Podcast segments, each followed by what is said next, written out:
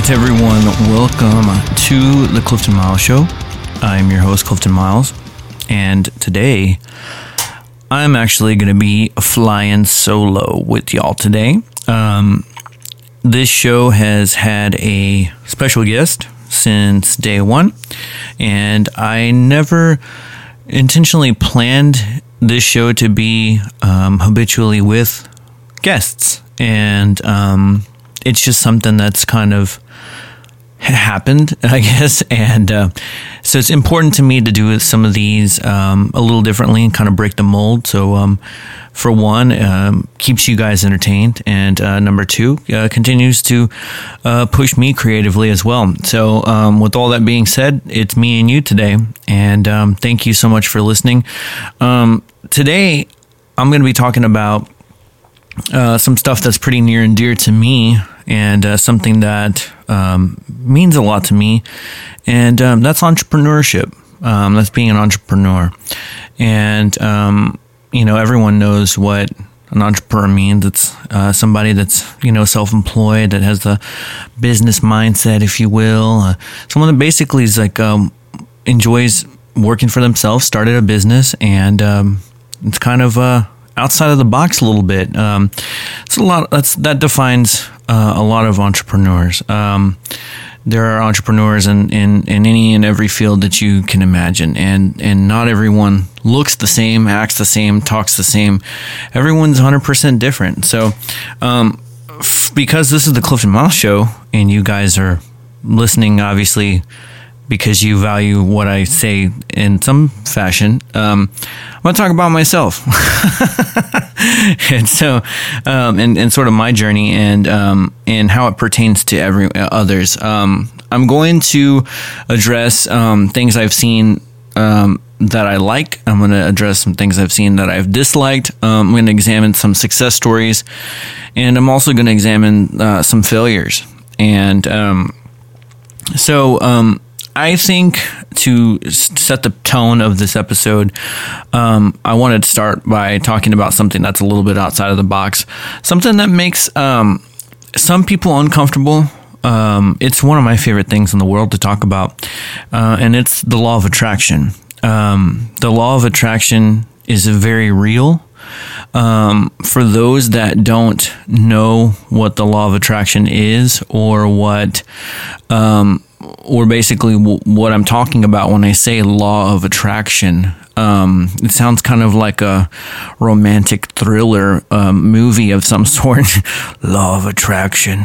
But the law of attraction is basically a thought process of that whatever you think about, you bring about.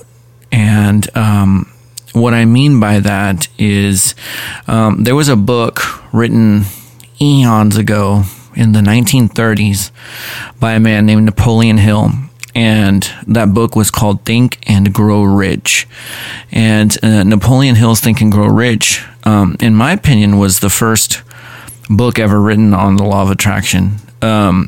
It is basically about the master key, which is your attitude and the way that you perceive things around you, and how you react, and how you relate with other people. The law of attraction, to me, basically says that if I keep my mind focused on the things that I want in life, they will manifest themselves and become real. And that has always, without a shadow of a doubt, proven true. I'll tell you this, the story you heard in episode one, when I had my good friend Mitch Creel as a guest, and he told you guys the story from his perspective, and I'll repeat it. But basically, since I was a teenager, I have always had this internal voice that has told me, one day you're going to be a multimillionaire. And I've believed that, and I still believe that. And everything that I do every day, from the moment I wake up until the moment I go to sleep, is reflective of that. that I'm going to be a millionaire. And I try to act like what I feel millionaires act like. I try to do the things that I feel millionaires do. And I try to, that's how I choose to live my life. That's what, that's has helped me become who I am. And I enjoy that. Well, when I met my mentor, Mitch Creel, I was 21 years old, and he asked me, he said, "Why are you working in this car dealership?" And I basically said to him, "I don't know exactly why I'm working here, but I do know that I'm going to be a millionaire one day, and I feel like the skill set that I have, that I'm learning working here in sales, is going to help me in some way, shape, or form achieve that goal one day." And I told him my dad used to sell. My dad sells cars, and he has no college education. Has done well for himself, and I feel like I could do the same, if not better. And for whatever reason, not for whatever reason, I know exactly the reason, but Mitch is a very strong. He's a very strong leader. And he has a very high lid when it comes to the world of personal development and personal growth. And when he heard me say those things, it caught his attention. Like, I blindsided him because, and I know this now looking back, you don't hear people say things like that every day. You rarely hear people say things like that. And so the reason I'm sharing this story with you again is because the first thing he had me do is he said, what are your goals? Do you know what your goals are? And I had no answer for him other than that I want $1 million. And he said, what would you do if you had it? And I had no answer for him. So that day he took me into an office and sat me down with a piece of paper and a pen, and he had me draw a line down the middle. And he said, I need you to write down 5 things in your life that you have right now that you don't want, and 5 things right now that you do not have that you do want. And he told me, for a lot of people, that is debt. That is maybe marital stress, whatever that is that stress people out. Typically it's health and finances are the number one things that cause people stress in their life. And so I wrote down the things that I wanted. The first thing I wanted was I wanted to drive a new truck. I wanted to drive a new vehicle. And I had been driving these beat up 1990 somethings for a long time. And this was in 2007, mind you. So my first car was a 91 Camry. Then I had an 89 Camry, got older. And then I ended up in a 94 Lexus. And they always had little problems. The window didn't roll down, or AC didn't work right, or whatever it was. So I really wanted to get myself into a newer vehicle. And that was the number one thing on my list. The second thing was that I wanted to move out of my parents' home and get my own place. And I knew that I didn't want an apartment. I just felt like an apartment was throwing away money. So I wanted a house. That's what I wanted. And did I have good credit? Absolutely not. Did I have any credit? Absolutely not.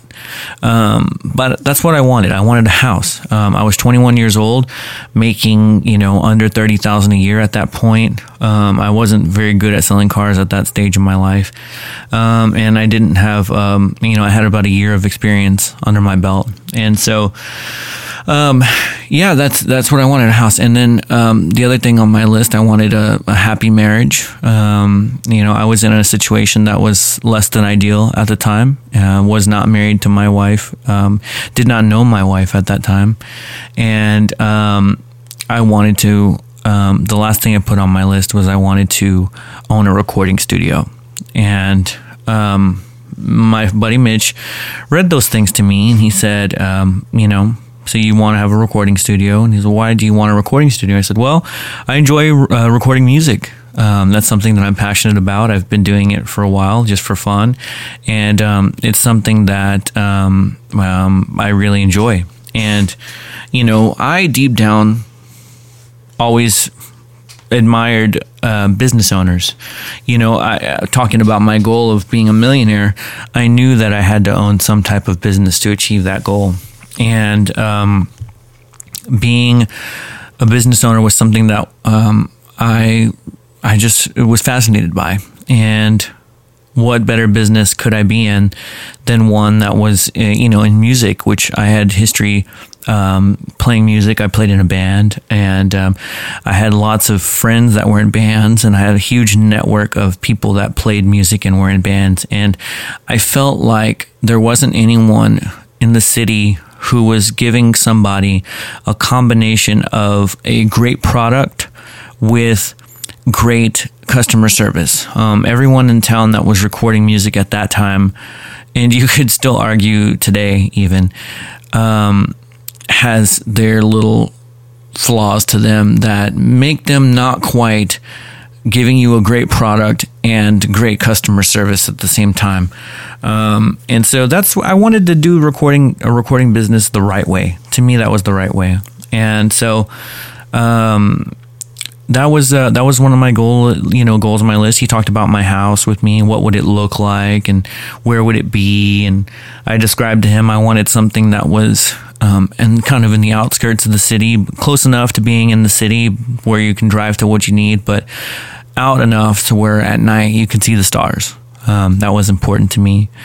Wanted a new truck. He asked me, you know, what kind of truck would you want? I said, well, I want a Toyota Tundra.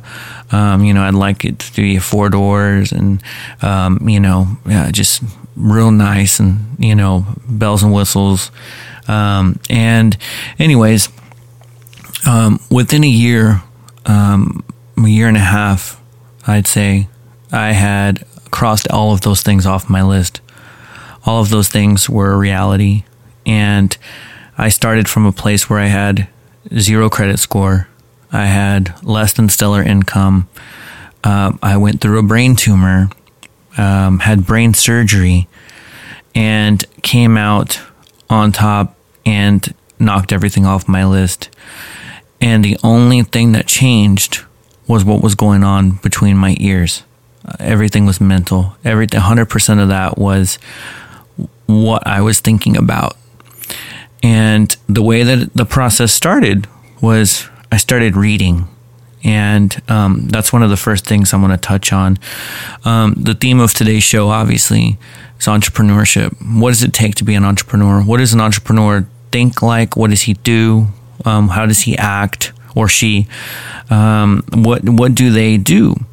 And the number one thing that entrepreneurs do that I've observed, which I've studied for years, entrepreneurs, is read. They read. They say leaders are readers, and typically we think of entrepreneurs as leaders as well, because a lot of entrepreneurs are leaders. There are some entrepreneurs that are not great leaders, but I think a great entrepreneur is a good leader as well.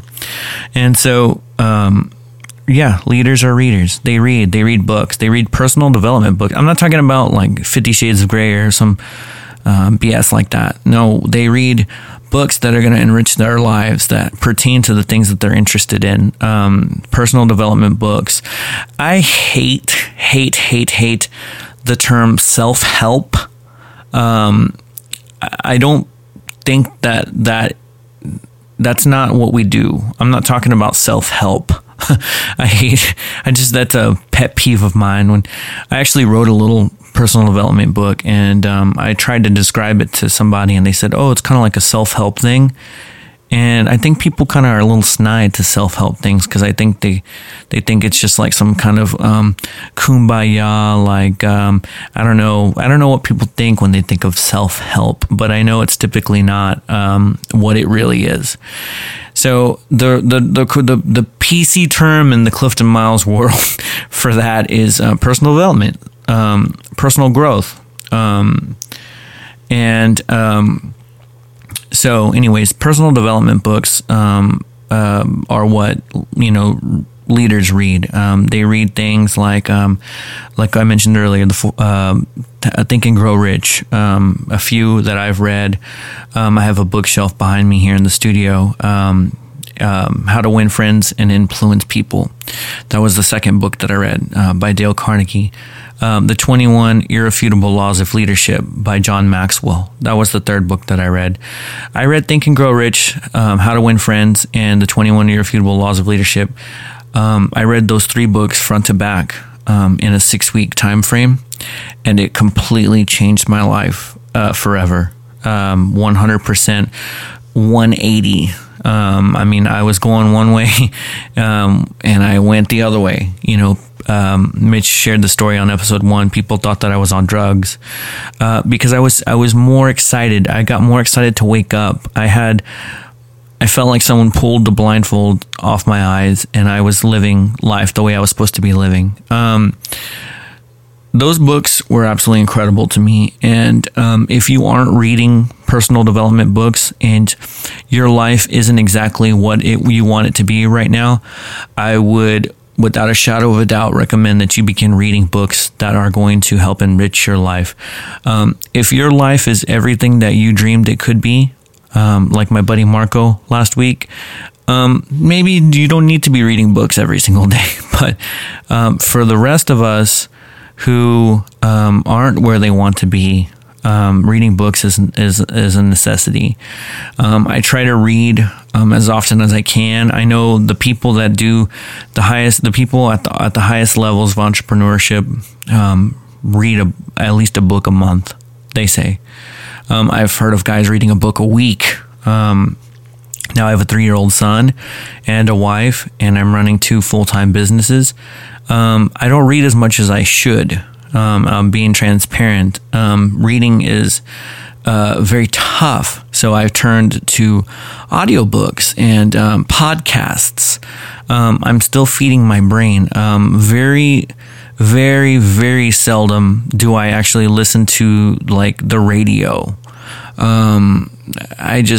There's nothing there that is going to help me achieve my goals financially or for my family. So I don't do it. I listen to music in the car, and that's normal. But I also own a recording studio and have to work, so a lot of times the music I'm listening to is music that I've recorded, and I'm doing quality checks on it, and or referencing other mixes and whatnot to make sure that mine is competitive. So as far as number 1 on the list of what it takes to be an entrepreneur, I believe reading is super important. I have some other items on this list, but what I want to talk about something that I saw online, just to interject here, because I feel like it pertains to what I'm talking about, and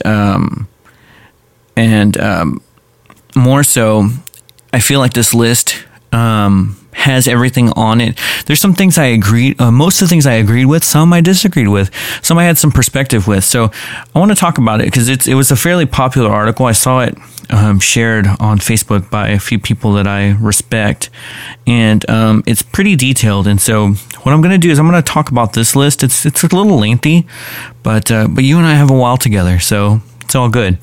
And if there's anything that didn't get covered by this list, I want to fill in the blanks with my own list. But I'm going to talk about some of these things because it pretty much lined up with exactly what I feel. And so this is from an article on entrepreneur.com, and it's titled 25 Common Characteristics of Successful Entrepreneurs. Now, I'm not going to read the article to you, but I am going to touch on their bullet points. So number 1 on the list of 25 common characteristics of successful entrepreneurs, number 1 is do what you enjoy. I'm going to talk about that. Mark Cuban said this one time on Shark Tank, and I thought it was hilarious. He does not agree with that statement. He says, you do what's going to make you a lot of money, and you'll find real quick that you enjoy it when it's bringing in a lot of money.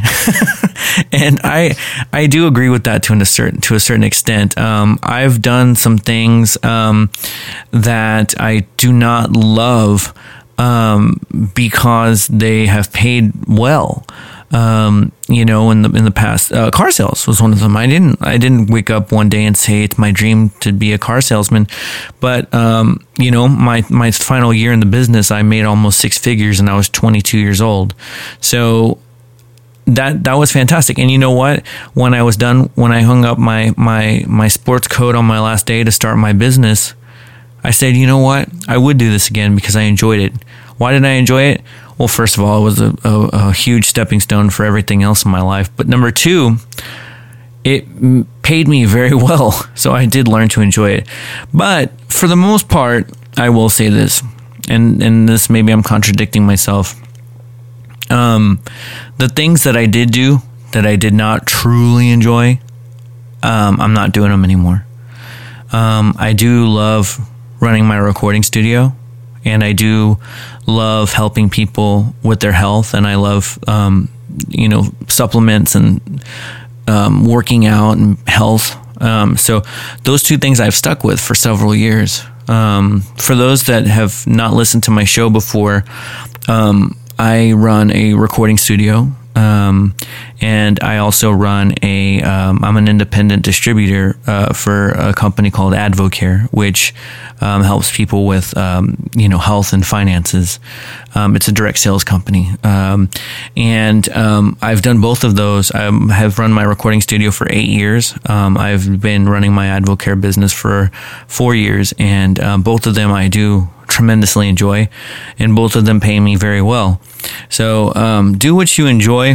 Yeah, we can say that's mostly true. Enjoy it enough, I guess. If you don't love it, enjoy it enough to where it pays you really well, then you'll love it. Take what you do seriously is number two on the list from entrepreneur.com article. I say absolutely, without a shadow of a doubt, take what you do seriously.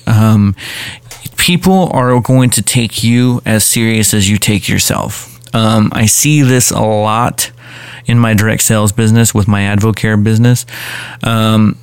People sometimes who want to hop into our business and become independent distributors for Advocare products and share them with people they know to make some Plan B supplemental income, they will come and they will talk to people about the products in a very nonchalant way, and they become discouraged when they get nonchalant, passive responses about it. If you're not dead serious about your business, people are not going to be dead serious about doing business with you. So definitely agree with that. Take what you do seriously. And I really, really do agree with that. One of the lines that I'll touch on that's in this article, it says, far too many home business owners fail to take their own business seriously enough, getting easily sidetracked and not staying motivated and keeping their noses to the grindstone. This is a different kind of seriousness, but yes, I, as a guy that has run both his businesses out of his home for the majority of his career, I will say it is very difficult to stay motivated and on track to get stuff done when you are working from home. It's natural. I mean, you can step out, make yourself some lunch, pop on Netflix or something, and take a quote unquote break, and then realize 4 hours has gone by and you have not checked your email and this and that. That hasn't happened to me very often, but I've gotten I'm guilty of going to, take a trip over to Bill Miller's and getting me a tea or something, a tea refill, and then realizing I wanted to go to the mall and go look at something, and then come back 3 hours later and realize I haven't gotten anything done. So, so yeah, take what you do seriously. None of us are perfect, but do take it seriously. Number three on this list, plan everything. I disagree with that. I would say that it is important to have a game plan, but I think people get caught up in a situation that I refer to, I've heard referred to from other people. I didn't create this term, but they call analysis paralysis. which basically is you sitting there trying to overplan to the point that you just end up getting overwhelmed and never starting. I'm not a huge planner. That's just that's a weakness of mine as the type of personality that I have. I don't like planning things to the point that like I know every minor detail on paper. I kind of like to just take the first step and then tackle things as they come along, which may be why I disagree with this. But you know what? I've had success as an entrepreneur, and I know several planners who wanted to start their own business and quote unquote planned themselves out of starting their business because they gotten overwhelmed with too many details. So planning can be a detriment. I will say it's good to cross your T's and dot your I's. Obviously, I'll give you an example in my own life. I started a food truck business with my brother one time, and one of the faults of me not planning was that I ended up buying a food truck. Or a food trailer, rather. It attached to a truck. It was a trailer. I bought a food trailer and realized after the fact that it wasn't up to code to get a permit. So it was literally 100% useless to me as far as I couldn't get a permit to use the darn thing because it wasn't up to code. And my lack of planning in that regard cost me about $1,500 I wasn't planning on. But you know what? Looking back on it, had I known that that particular food trailer needed $1,500 in work to go up to spec, I probably wouldn't have bought it, and I probably would have continued looking and ended up never finding what I was looking for. But because I just went ahead and just went with it and then tackled things as they came, I was essentially forced into spending that $1,500. But looking back on it, my food trailer was the most popular food trailer. Everyone always asked about it. They always want to know, where'd I get it? How did it look so good? This and this and that. So my fault ended up becoming a benefit. So I don't know. I say plan everything. Number 3 on this list. Not really. Have an idea, a strong idea, but don't get obsessed with meticulous details. I'll say that. So that's my take. Number 4 on this list. Where are you, number 4? It's weird. It goes from 3 to 5. That's odd. I wonder if there's like something behind this, if they did that on purpose. But number 5, ask for the sale. This is a basic in sales. Ask for the sale. This is something I was taught in the car business. Asking for the sale is extremely important. A lot of times the difference between you getting someone's business and not getting their business is you just saying, hey, are you ready to get started? So that's more of a tip for somebody who's, someone who's already an entrepreneur, and less someone who's thinking about it. But for those of you that are thinking about becoming entrepreneurs, whatever you're doing, if you're making jewelry or if you're selling supplements or if you are, starting a floral business or whatever it might be that you're starting, when people are interested, ask them if they want to buy from you. Just don't be bashful. There's nothing wrong with that. That's what you're there for. You're there to provide a service. They're interested in your service, which is why they're asking questions. Say, hey, are you ready to get started? Hey, would you like one or two? Hey, this and this and that. Just ask. That's super important. Number 6, remember it's all about the customer.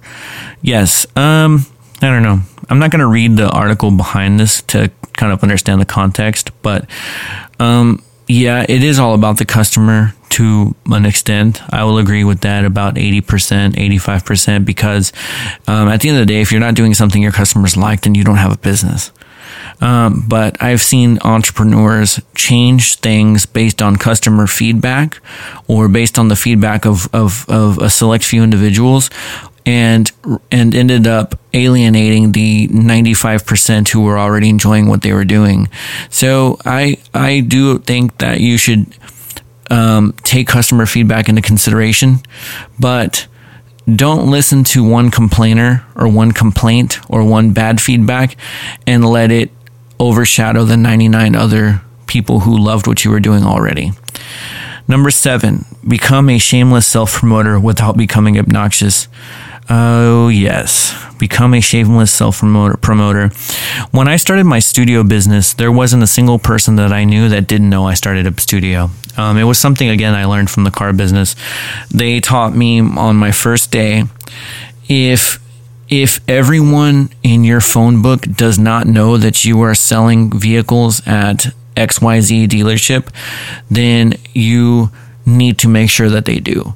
So I made it a point over the first week or two I was there to call because texting wasn't something that people did back in 2006 as casually as they do now, if at all. I think the texting got super huge after 2007 on a like socially business acceptable exchange, you know. In 2006, we were still calling people on the phone.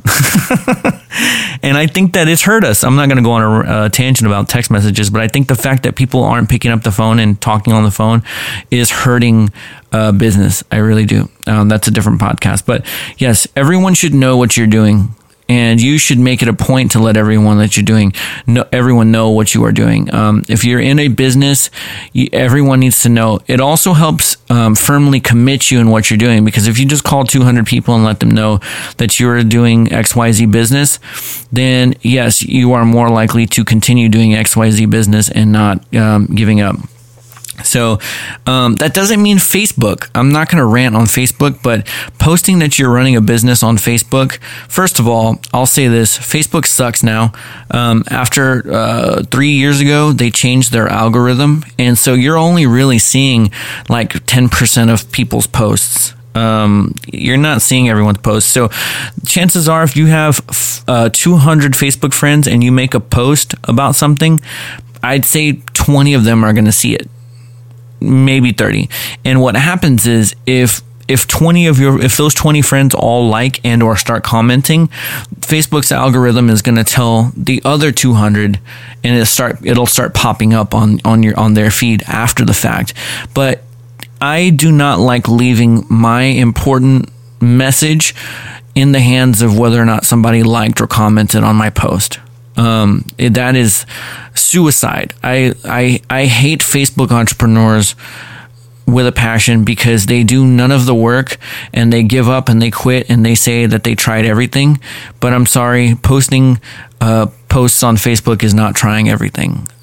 So hashtag end rant on Facebook. But yes, don't become obnoxious. Don't be that person that's tagging 97 million people in your Facebook post that you're doing this business or you're running this sale. That's annoying. People do not like that. I was taught in a training that I went to, a business training, that if people looked at your Facebook or your Instagram, and 95% of the posts they saw were about a business or business related, they're less likely to take what you are doing as seriously, because you're not relatable as a human. People don't want to see business, personal, business. People want to see personal, business, personal,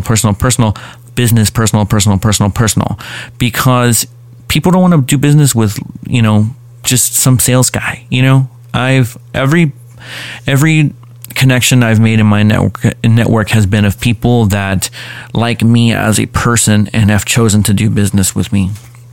Moving along. So we skipped numbers 8 again. This is really weird. Entrepreneur.com. You need to get up on this list. I did, just so you know, I did look at this list. I didn't just open it up and just start blindly reading it. But when I scrolled through it, I didn't realize we were skipping numbers. Number 9, get to know your customers. Of course. I mean, that's obvious. Get to know their buying patterns, their, what makes them, you know, click ads, if you will, what makes them, what they're buying the most of, what they're buying the least of, and get to know them. But like I just mentioned too, get to know them personally, know their names, How to Win Friends and Influence People, smile when you see them, know their kids' names, do the things that everyone else is not doing when it comes to their customer relations. Next on the list, level the playing field with technology. So level the playing field with technology. Let's see what they mean by this. Is you should avoid getting overly caught up in the high-tech world, but you should also know how to take advantage of using it. Yeah, okay, so I get where they're going with this. So, yeah, things like, I know I just trashed on Facebook. It does have a use. The Facebook is doing these like sponsored posts that you can buy for super cheap. I've utilized those myself. I've utilized Facebook to run contests on my site. I have done things like duplicated CDs to promote my studio. Yeah, I mean, technology, obviously, yeah, use social media, use technology to help benefit you. One of the hugest things that happened for my business that was really fantastic, something that plays into that, was those Square card readers. I was able to start taking credit cards once that came out, and it's all mobile. You know, it was, I remember people just thought it was the coolest thing. Shout out to Josh Huskin for introducing that to me before anyone else knew what it was. Build a top-notch, speaking of Josh Huskin, he's a successful entrepreneur in his own right. He's very humble, but he is the best photographer in San Antonio, without a doubt. And I was his best man. I'm not saying that because I was his best man. I'm saying that because I've watched him go from taking pictures of children in an elementary school to now taking pictures of famous athletes, and it's incredible. I love Josh. Josh, if you ever hear this, love you. Number 11 on the list: build a top-notch business team. Yes, I mean, that's obvious, right? Whenever you are starting a business and you are running a business, you should have the best people with you. I would say part of what means top notch is people that believe in your culture, people that are willing to go the same way that you're going and are willing to work as hard as you're willing to work. Number 12, become known as an expert. Absolutely. You don't want to know less than the other guy. Master your craft. If the guy down the street doing your business can answer someone else's question better about it and smiles a little harder, he's probably going to earn their business. So always be an expert. Number 13, create a competitive advantage. Yeah. Of course, that's pretty self-explanatory. Number 14, invest in yourself. I think that's how we started the show. Leaders are readers. Readers are leaders, rather. Invest in yourself. Put money away for a rainy day. Financially invest in yourself, but mentally invest in yourself. Read books. Study people that have done this at a high level. Whatever it is that you're doing. Be accessible. Yes, absolutely. When you're starting out as an entrepreneur, I don't believe there's such thing as personal time. And I'm going to touch on this later when I do some failure examining. But yeah, be accessible. Doesn't matter. If someone's calling you at midnight, just answer the call. Get over it. I really firmly believe that.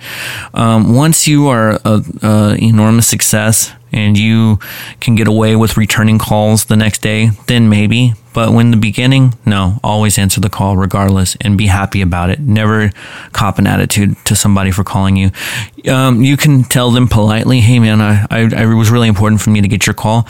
And I saw that you were calling late, so I knew it was important. But hey, just as a heads up, next time, if you don't mind, you know, maybe keeping it before 10 o'clock. Like, I don't mind at all, especially if it's an emergency. But yeah, I mean, I just, you know, trying to relax with the family or whatever. You know, I always handle things like that, like very cordially, but kind of gave people kind hint. So be accessible, definitely. Accessibility also comes into your business hours, and I'm going to harp on that a little bit later. Sell benefits. Obviously, that's a car business 101. In the day and age of business, when being an entrepreneur is a lot more common than it used to be, there are probably competitors out there in what you're doing. I mean, everyone has competitors. I have people that I compete against. Thankfully, they're my friends as well, so it's not like doesn't get too dirty or anything like that. But whenever you are pitching to your client, Always sell your benefits. Make sure they know what they're getting as far as a benefit to working with you as opposed to your competition, without even necessarily naming your competition, because that's unprofessional as well. So, you know, selling your benefits. In the Toyota world, I was selling Toyotas. I love Toyotas. I'm a huge Toyota person, and I had a lot of success selling Toyota vehicles. They said there's a dozen other vehicles that are four-door that get good gas mileage. Make sure that your customers know the benefits of owning a Toyota, you know, and talk about that. So definitely sell your benefits. Agreed. 18, get involved. Absolutely. There's a lot of business networking, meetups that people will do. In the case of my recording studio, I made it a point to go out to shows and meet bands and get involved in what they were doing, get involved in what my competitors were doing. I found a mentor in one of my fellow studio owners, Mac Damon, here in San Antonio. I tried to always get involved in what he was doing because I admired him. I admired his work. I admired his personality and what he brought to the table. So I think that was very important, getting involved. Number 19, grab attention. Absolutely. 2009, my second year in this business, I won Best Recording Studio in San Antonio. I was running my recording studio out of my bedroom, and I won Best Recording Studio in San Antonio. That's not because I had the best gear. That's not because my recordings were the best. But I was really good at marketing myself, and I got a lot of people talking about me really quick. And that helped explode that attention. That set my career up. I mean, it really, truly did.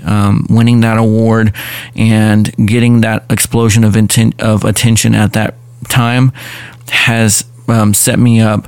I do very little marketing for my studio, and I still am making a nice living recording music because of that time frame. Absolutely. Next on the list, master the art of negotiations. Yes, yes, yes, yes, yes. Again, I have a benefit of I have coming from the car business. Mastering the art of negotiation. Get good at feeling comfortable talking about money.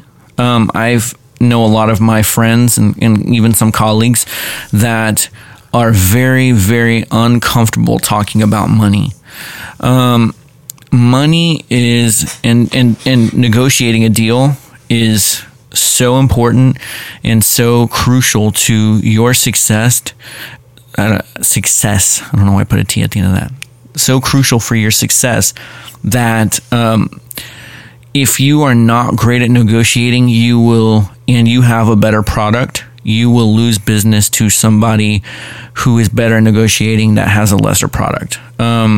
Again, I don't want to get too far into negotiating, but stay flexible. Try not to turn away business, especially if you aren't a ballpark away from what they're offering. Meet them in the middle.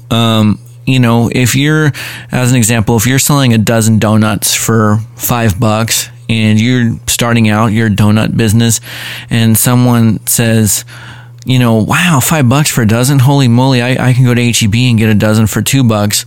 You know, where do we start, right? Well, you're selling your benefits. First of all, hopefully they came in, they smelled it.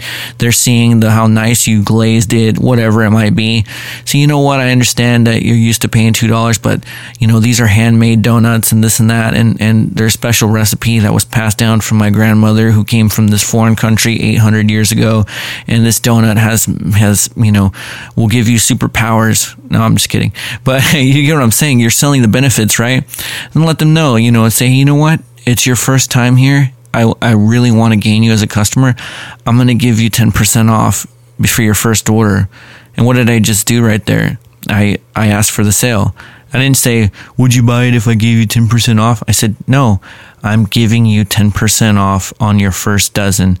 You know, do you want 1 dozen or 2 dozen donuts? There you go. So that's an example of that.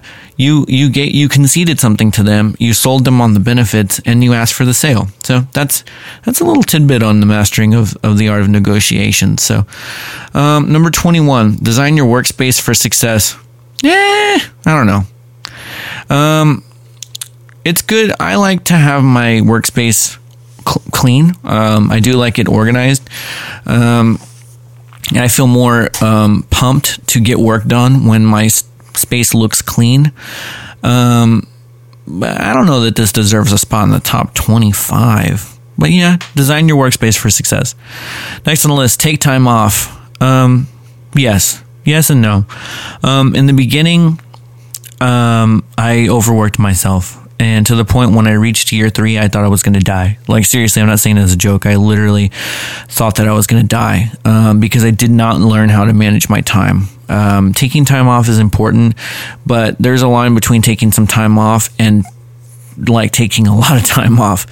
And I'm going to get to that here in a little bit. Limit the number of hats you wear. Wow, that's really, really, really good. What does that mean? So I had a friend once tell me that I was a jack of all trades and a master of none. And that really hurt my feelings because I do know how to do a lot of things really well, but I'm not the best at any of the things that I did. At the time, I'm not the best at any of the things I did.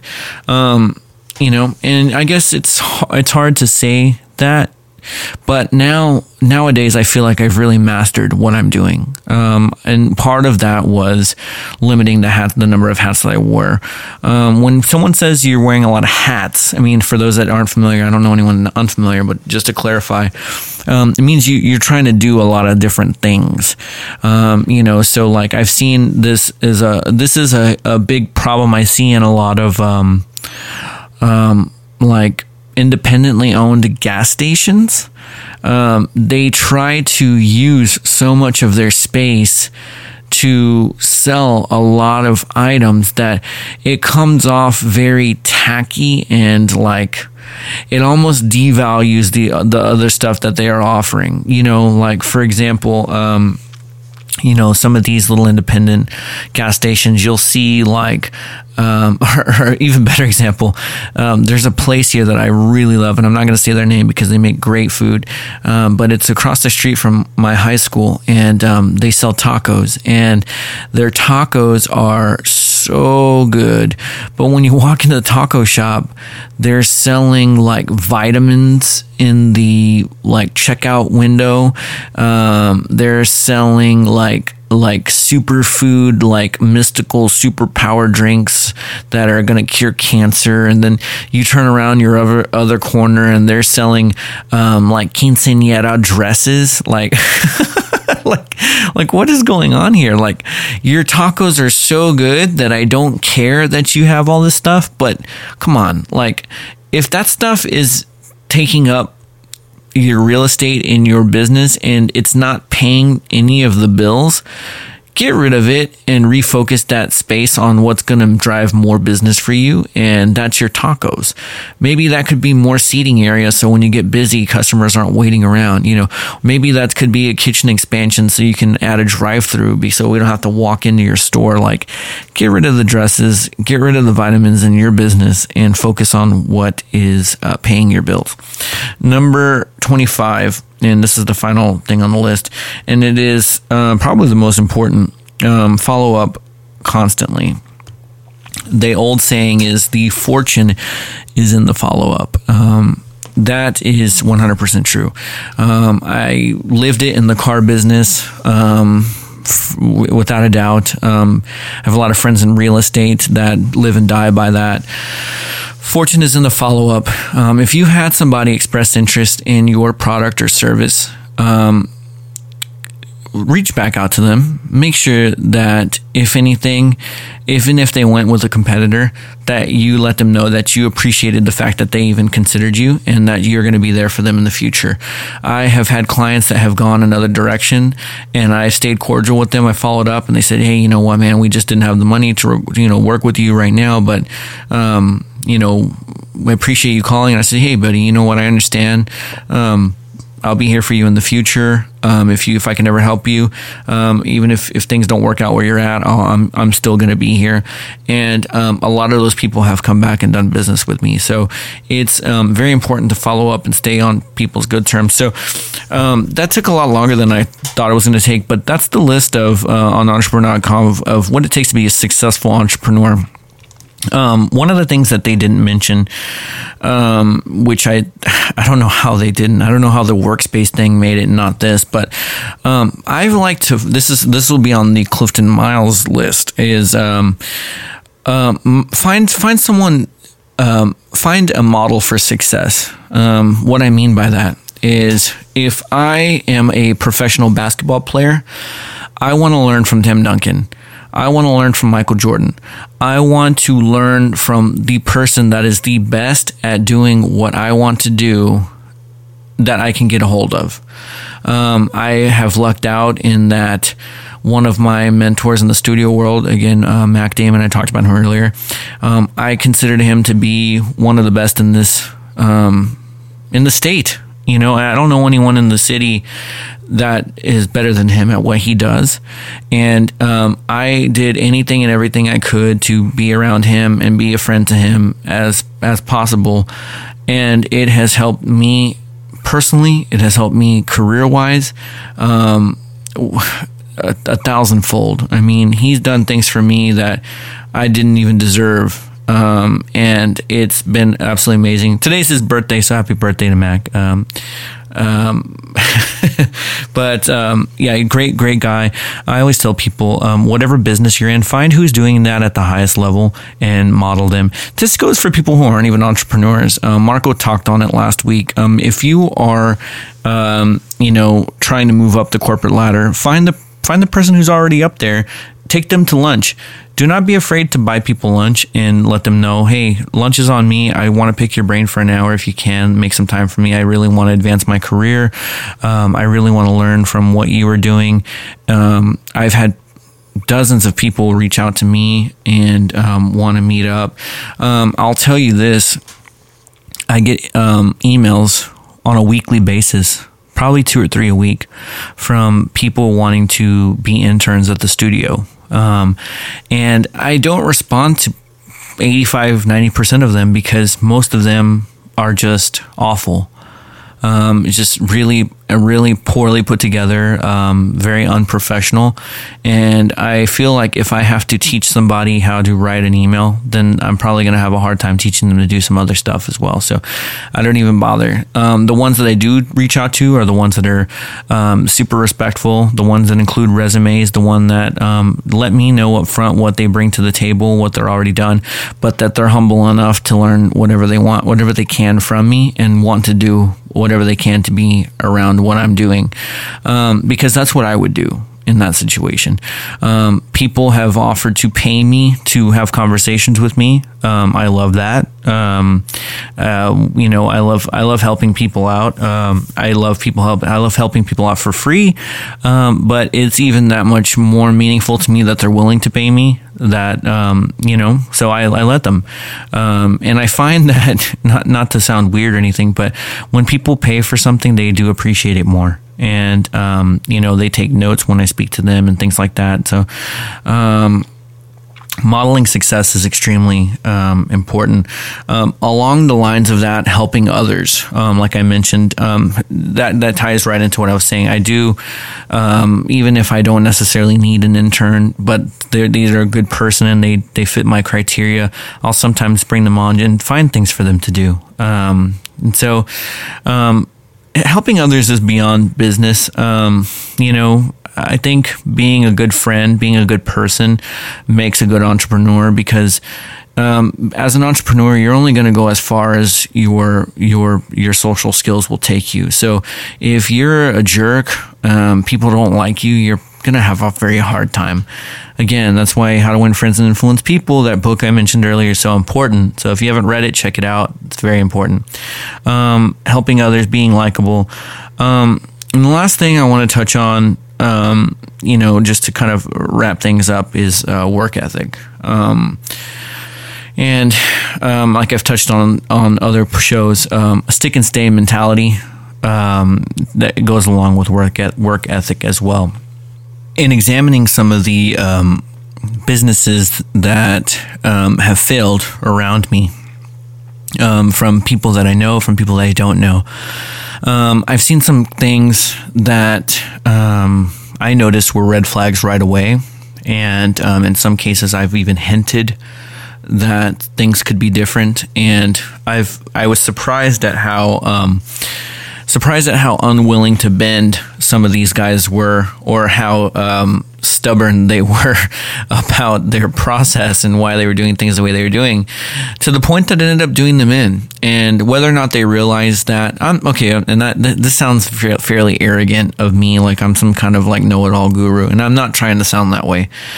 But entrepreneurship and business is something that I have lived and breathed for the last 9 years. I mean, it's going to be 2017. And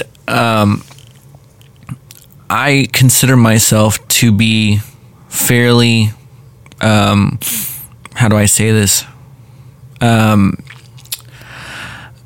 not going to call myself a guru by any means, but I have a good grasp, that's the word, on what successful businesses look like versus unsuccessful ones. And when I see something that's a red flag, it's huge to me. There's one thing around the corner, a corporate example. Around the corner from where I live, there was this fast food chicken restaurant called Golden Chick. And Golden Chick violated a lot of success qualifiers. I guess we'll call it that. They served some entree items that were fairly healthy, and so I took to going there fairly quickly after they opened, because first of all, they were one of the only restaurants in the area, which is a huge area. They were kind of the first to market in that spot, and they benefited from their location, I believe, quite a bit, or they should have, rather, if they were doing things the right way. When I came into this Golden Chick for the first time, I very quickly realized that it was lacking leadership. What do I mean by that? The person who was in charge said something, and real quick, the person in the back snapped off something quick and, kind of sarcastic back to them. In my book, that doesn't fly for a number of reasons. Number one, it's unprofessional to let customers hear employees talk back to management. Number two, it's very clear that whoever was in charge that day was not a very great leader. Otherwise, said person probably would not be snapping at them, regardless, especially not in front of customers. Number two, the quality of the product was not great. It was good enough, especially I guess for what you're paying for it, but it wasn't, like something like Chick-fil-A, something where you feel like this is really worth my money, So that was number two. Number three, I pulled up to the drive-thru and waited. I feel like if you have to wait longer than 45 seconds at a drive-thru before you're acknowledged, that's too long. Then I also said, hello, and then waited another 30 seconds and got nothing. And this is at like 2 or 3 in the afternoon, so I drove forward and kind of peeked through the drive-thru and just noticed that a bunch of people were laughing and joking around or whatever. So I'm like, all right, that was when I was done. I was done with that. I had gone in a few times prior. Actually, that wasn't when I was done. I had gone in for something else. My order had gotten messed up. and I went in to get my order replaced, and they refused to replace my order because I didn't have the receipt. And I had called in that my order was messed up, and they made note of it. And then when I came to redeem it, they didn't want to give it up. So it's like, you messed up my order, don't want to fix it. There was the drive-through thing, there was the leadership thing, the quality thing. So I was just done. I said, I'm never going to come back here. And it's very clear I'm not the only one, because they're out of business now. They shut it up. They boarded everything up. The signs are gone. It's done. That business was there less than 3 years, I would say. And it probably should have been closed a long time ago. But anyways, that was a bigger scale option, or a bigger scale example, rather. The other example, I'm not going to name names or say anything, but I had some colleagues that were running a business, and they had some very weird working hours. And they didn't want to be open really early, and they also didn't want to be open really late. The quality of the product they were offering was stellar, was really, really great, had a lot of hype, but the work ethic situation, I think it came down to, like the drive time to get there. They would have had to woken up at like 4 a.m. or something. And then, to closing up at a decent hour, like 10 or 11, and then cleaning, and then driving home. They would have been home by 1. And it's like, I get that and all, but when you think about your business and your finances and your well-being, when it's your livelihood to sell a product, you need to be open as much as possible. If you cannot humanly be open that much to the point that it's affecting your health and you're sleeping 3 hours a night, you know what? Bite the bullet and still do it. And you do it until you can afford to hire someone to help you. And that's just the truth of the matter. You have to make certain sacrifices, like hiring help and delegating responsibilities, in order to grow sometimes. There's an 80-20 rule, and there's also something else that I heard John Maxwell once say. He said, if it doesn't require your personality to do, let someone else do it. And that's so crucial, because if it doesn't require your personality to get done, then you need to let someone else do it. Anyone can run a cash register and smile and be not anyone, right? I've seen some people who running a cash register that were not very smiley, but you can find someone to run your cash register and smile and attract business, not detour business. You can find people to help bring your service to life. If you're in a kitchen, or if you're, running a boutique or whatever it is, you can find help. And you can afford to pay help. Once you have grinded so hard yourself that you can afford to do that, then stop grinding so hard and put your attention where it needs to be. If it doesn't require your personality to do, let someone else do it. And so in these guys' sake, in their example, again, I'm not trying to dog on them or anything like that, and they're good people, but the holes in their system were very clear. It was basically about their availability. They weren't willing to be available when they needed. I mean, you're not open super early, you're not open super late. You're tying yourself to the small window, and I don't know. To me, it's sabotage.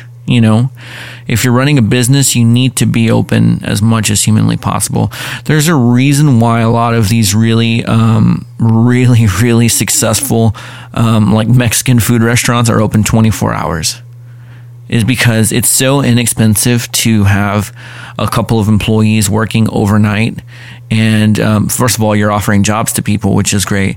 But it's so inexpensive to have a couple people working overnight in exchange for getting that post-bar rush of people that come in, after the club or after the bar, that it's not even like it's ridiculous how much profit you're going to make as opposed to having somebody there for those 2 or 3 hours of downtime between like 3:30 and when the breakfast rush happens at 6. It's very clear to me why they do that. Like, it's almost like it would cost them more money to actually like have someone close up, lock the doors, because, chances are there's going to be that straggler, that person that got out of work at 3 that wants to eat. Also, that still warrants you paying those employees $10 an hour to stay there, and then servers, for one, aren't even paid hourly. I mean, they are, but not really. They're paid on tips. So you don't have to pay that one server, that one cashier, whatever, that cashier server. You're paying 2 kitchen guys to be there from, midnight to 6 a.m. or whatever, or midnight to 8 a.m.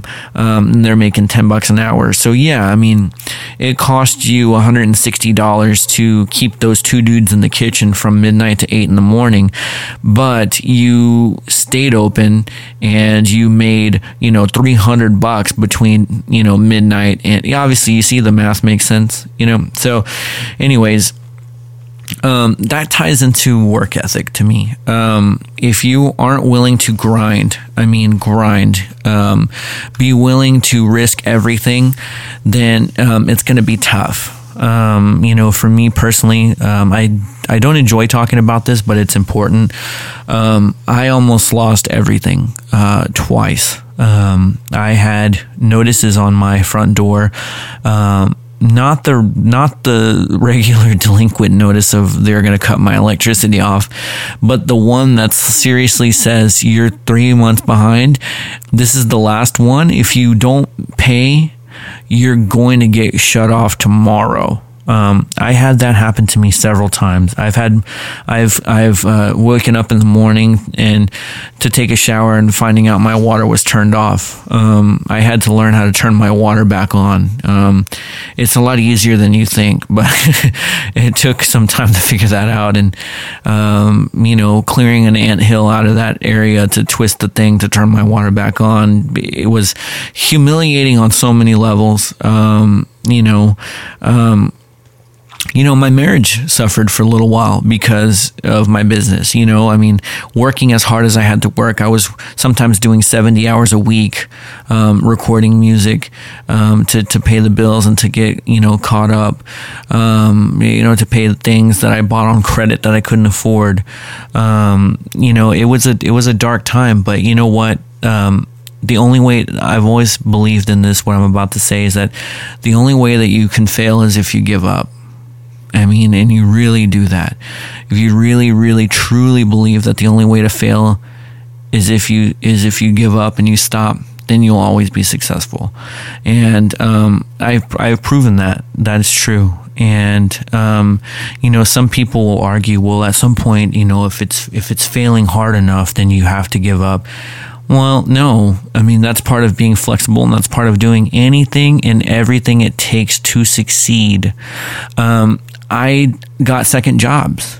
I drove pizzas. I ran catering orders for different companies to supplement my income to make the studio work. So whatever it might be.